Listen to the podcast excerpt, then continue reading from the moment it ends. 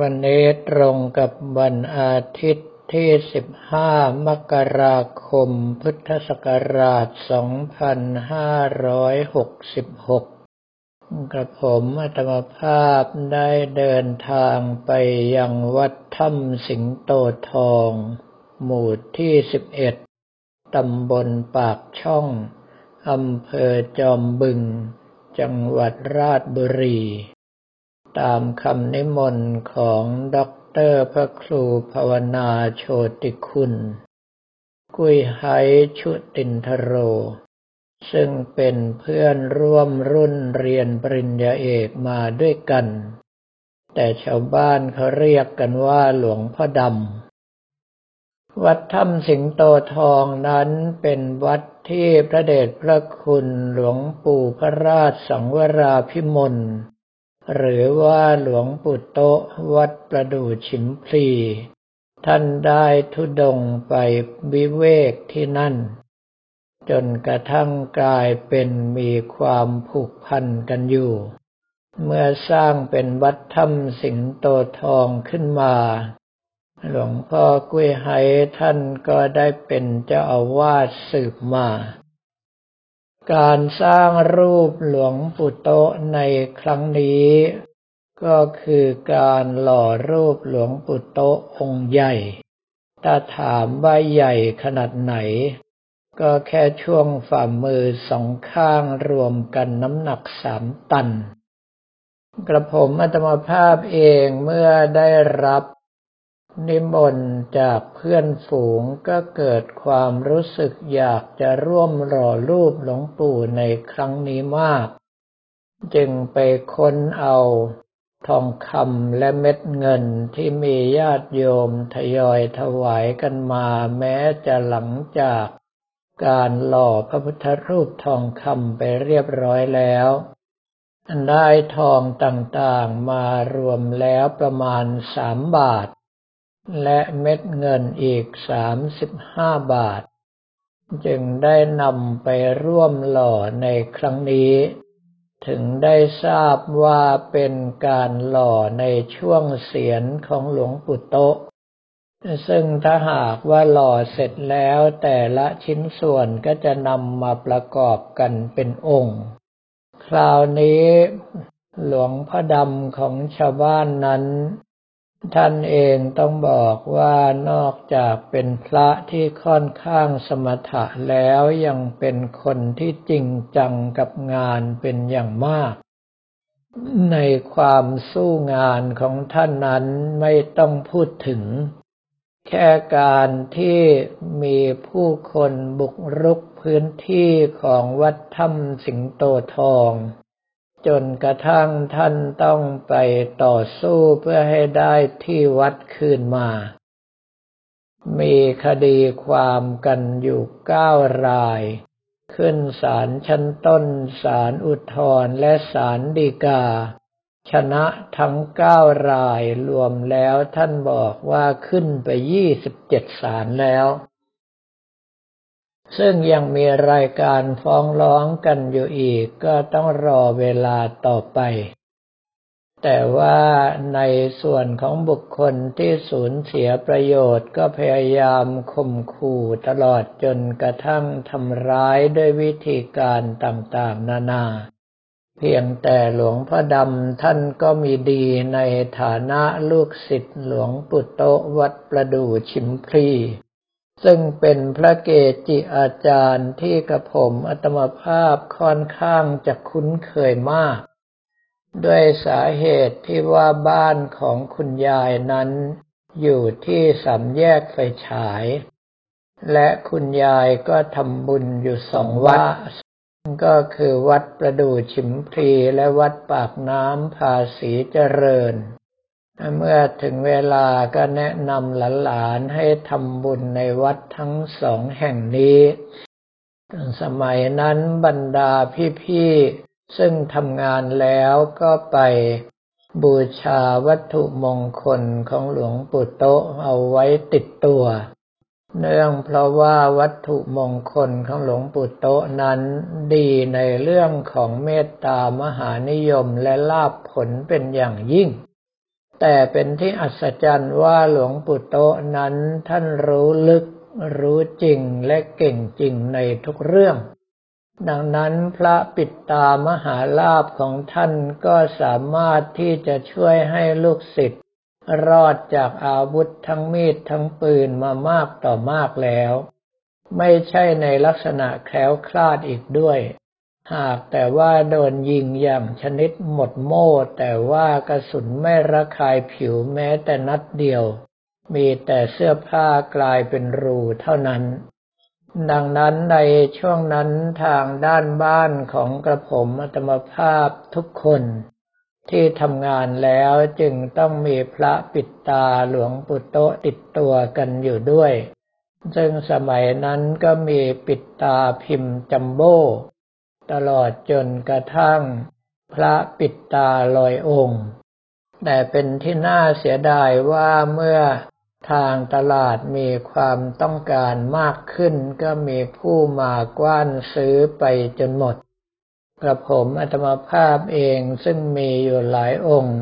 ก็ทยอยนำลงในเว็บไซต์จนกระทั่งตนเองเหลือแค่ปิดตาของวัดสาราคลืน ซึ่งหลวงปู่โตเป็นผู้เสกให้อยู่แค่องค์เดียว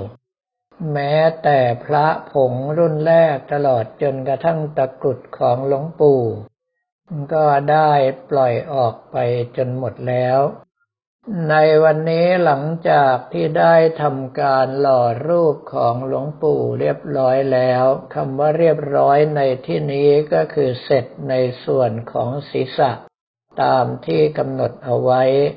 กระผมอัตวภาพก็ต้องเข้าโบสถ์ไปปลุกเสกเหรียญหลวงปู่โตรุ่นซื้อที่ดินวัด ซึ่งหลวงพ่อดำท่านมีดำริที่จะขยายที่วัด แต่ว่าก็เป็นเรื่องที่กลืนไม่เข้าคายไม่ออก เพราะว่าทุกคนที่ขายที่ให้วัดไม่ว่าจะวัดไหนในประเทศไทยก็ตาม มักจะคิดราคาแพงกว่า การประเมินของทางราชการไปหลาย ๆ เท่า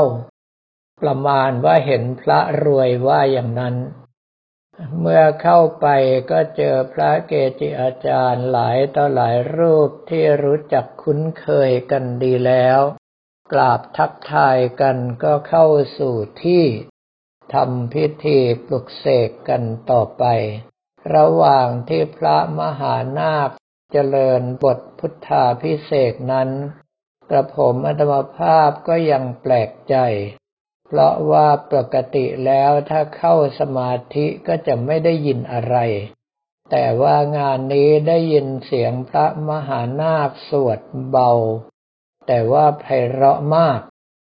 จึงตั้งใจส่งใจตามคำสวดไปด้วยกำหนดใจขอบารมีองค์สมเด็จพระสัมมาสัมพุทธเจ้าพระธรรมพระอริยสงฆ์ทั้งหลาย ครูบาอาจารย์ทั้งหลาย โดยมีหลวงปู่โตอินทสุวรรณโอวัดประดู่ชิมพรีเป็นที่สุด ได้โปรดเมตตาอนุเคราะห์สงเคราะห์ในวัตถุมงคลรุ่นนี้ด้วย เมื่อพระท่านอนุญาตแล้วหลวงปู่โตท่านก็มาทำพิธีให้ด้วยตนเองกับผมอัตมภาพซึ่งระยะนี้สงสัยอยู่ในเรื่องที่วัตถุมงคลเสด็จกลับ คำว่าเสด็จกลับในที่นี้ก็คือวัตถุมงคลหลายต่อหลายชิ้น ที่ให้ไอ้ตัวเล็ก เอาไปออกในกระทู้ต่างๆ เพื่อร่วมในกองบุญการกุศลของวัด ปรากฏว่าอีกฝ่ายหนึ่งรับไปแล้วมีการหนีกลับมา จึงทำให้กระผมอัตวภาพสงสัยว่ามาได้ในลักษณะอย่างไร หลวงปู่ท่านอธิบายเป็นวิทยาศาสตร์มาก ท่านบอกว่าก็แค่วัตถุมงคลแปลสภาพจากวัตถุกลายเป็นพลังงาน แล้วก็ไปยังสถานที่ที่ตนเองต้องการ ไปในลักษณะของคลื่นก็คืออาศัยแรงกระเพื่อมส่งไป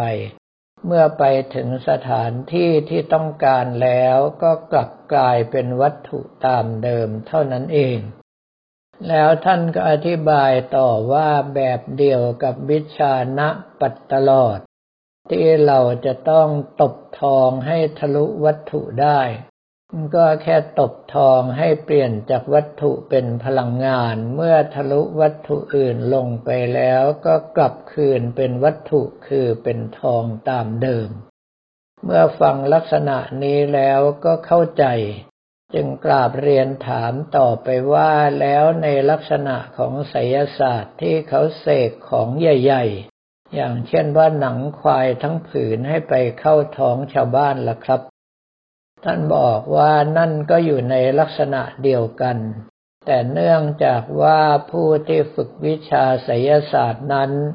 ส่วนใหญ่แล้วนำไปใช้ในทางที่ผิด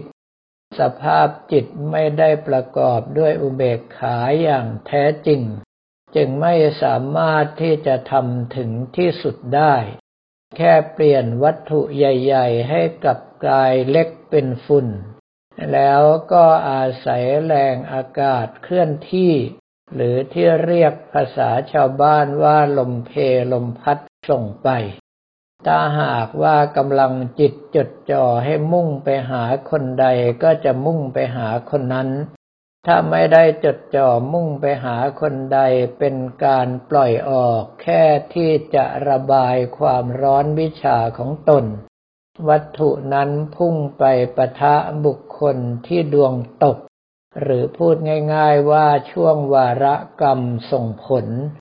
ก็จะเกิดอาการต้องลมเพลมพัด หรือว่าบางทีหาบุคคลที่วาระกรรมส่งผลไม่ได้ ก็จะกระทบโน่นกระทบนี่ละไปเรื่อย จนกระทั่งมีผู้ที่เคราะห์ไม่ดี ส่งเสียงทักขึ้นมาจึงจะเข้าสู่บุคคลนั้น เมื่อเข้าไปแล้วก็ขยายตัวจากขนาดเล็กเป็นฝุ่นผง กลับคืนสู่สภาพตามเดิม อย่างเช่นว่ากลับคืนมาเป็นตะปูบ้าง กลับคืนมาเป็นหนังควายบ้างเป็นต้น เราจะเห็นได้ว่าในส่วนของพลังงานบริสุทธิ์ ก็คือพลังจิตที่พระเถระครูบาอาจารย์ ท่านบรรจุลงในวัตถุแท้ๆ สามารถที่จะเปลี่ยนวัตถุทั้งชิ้นให้กลายเป็นพลังงานไปด้วยกัน เพราะว่า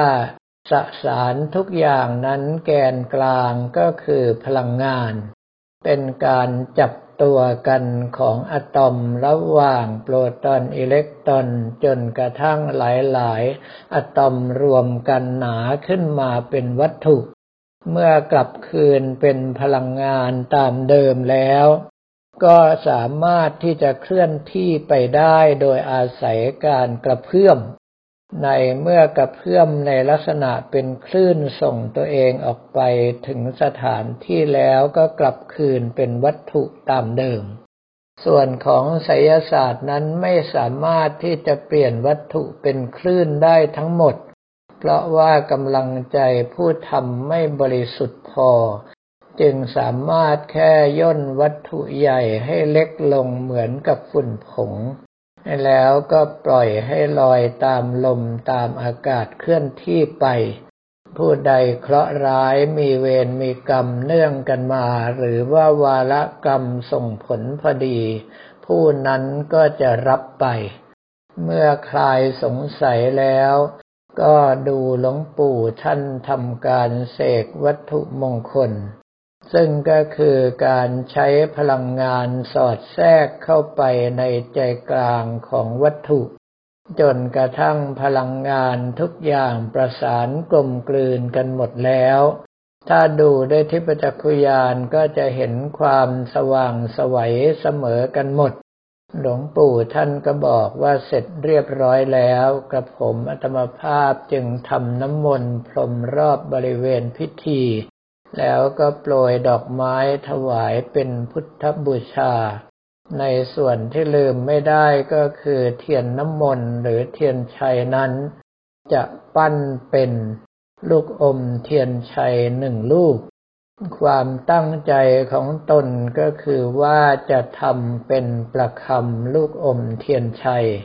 ถ้าหากว่าครบร้อยแปดลูกก็แปลว่า